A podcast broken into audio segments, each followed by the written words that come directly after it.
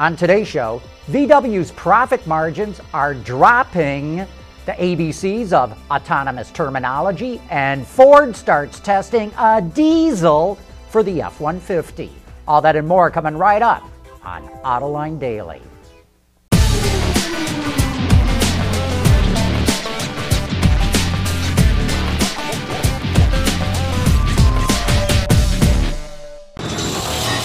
This is Autoline Daily for March 12, 2015. Volkswagen AG reported its financial earnings for 2014, and on the face of it, the numbers look good. Sales hit 10.1 million vehicles, revenue hit 202.5 billion euros, and profits grew to 12.7 billion. And yet, VW's profit margins are declining. They were down at the Volkswagen brand, at Audi, at Porsche, and at Bentley. You know, this was not supposed to happen. Three years ago, VW, with much fanfare, announced its MQB program of platform sharing that was supposed to cut costs by 19 billion euros by the end of the decade. But when those cost savings didn't show up last year, VW announced a new program to cut another 5 billion euros. That involves dropping slow selling models and eliminating certain build combinations. So the savings are not coming from efficiencies, but from taking an axe to the portfolio. On paper, the MQB program looks really good, but it requires a massive upfront investment, and it looks like it's turning out to be a very expensive way to cut costs. Like American car buyers, consumers in South Korea aren't exactly rushing out to buy electric vehicles. Wards reports that the government projected that EV sales would hit 60,000 cars last year, but fewer than 1,200 EVs were sold. This year, the sales target is 80,700, but that's unlikely to happen despite generous government giveaways of $13,500 per car and a robust network of charging stations.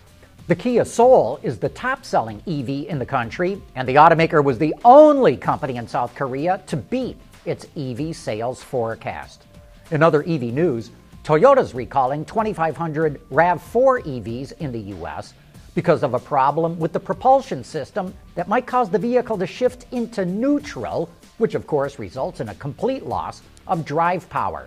Toyota dealers are responsible for fixing the problem, but the company confirmed to Bloomberg that Tesla supplied the components that have the problem. Those two companies ended their collaboration last year. Still to come, now there's an app to protect your rims. Ford starts testing a diesel for the F 150. And are you up to speed on autonomous terminology?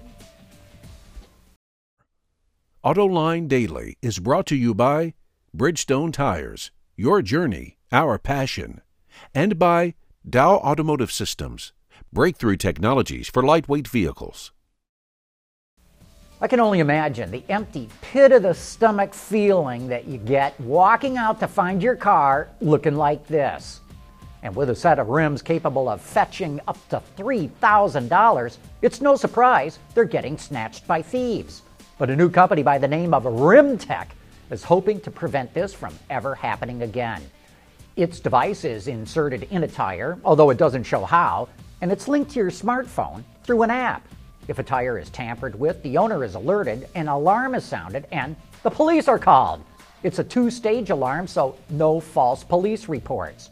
RimTech hopes to launch its $300 device in October by crowdfunding it through an Indiegogo campaign. Say, are you up to speed on your autonomous car terminology? You're going to start to run into these terms more frequently.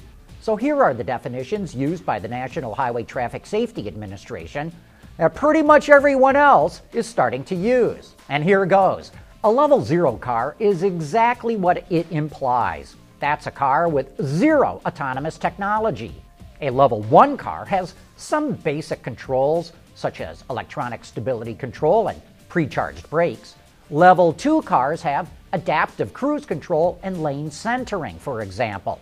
Level 3 refers to vehicles with semi autonomous technology, such as traffic jam assist and forward collision warning with full stop. And Level 4 cars have full autonomy that don't need any driving input, from a human being. If you haven't heard of these terms before, chances are you're going to start to hear them a lot. Coming up next, forget about batteries, fuel cells, or even pistons. We're going to show you balloon power. And Ford starts testing a diesel for the F 150.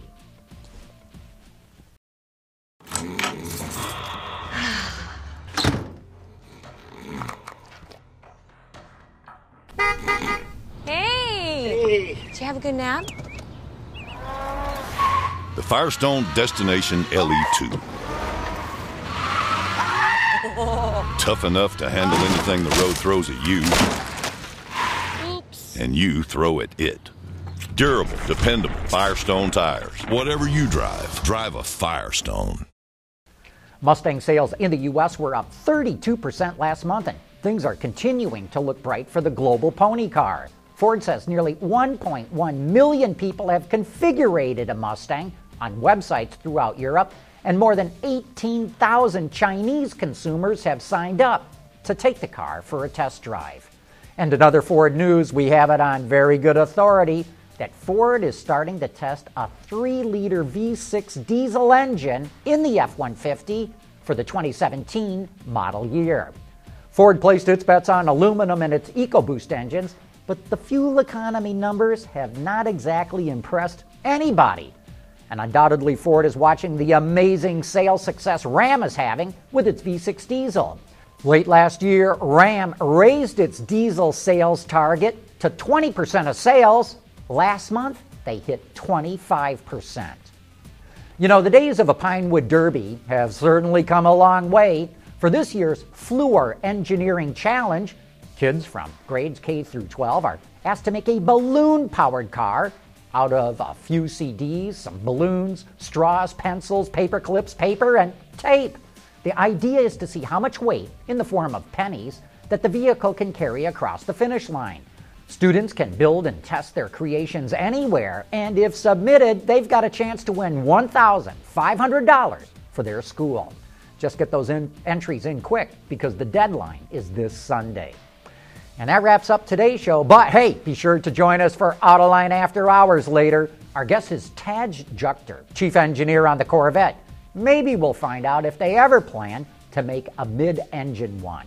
But anyway, that does wrap up today's report. Thanks for watching.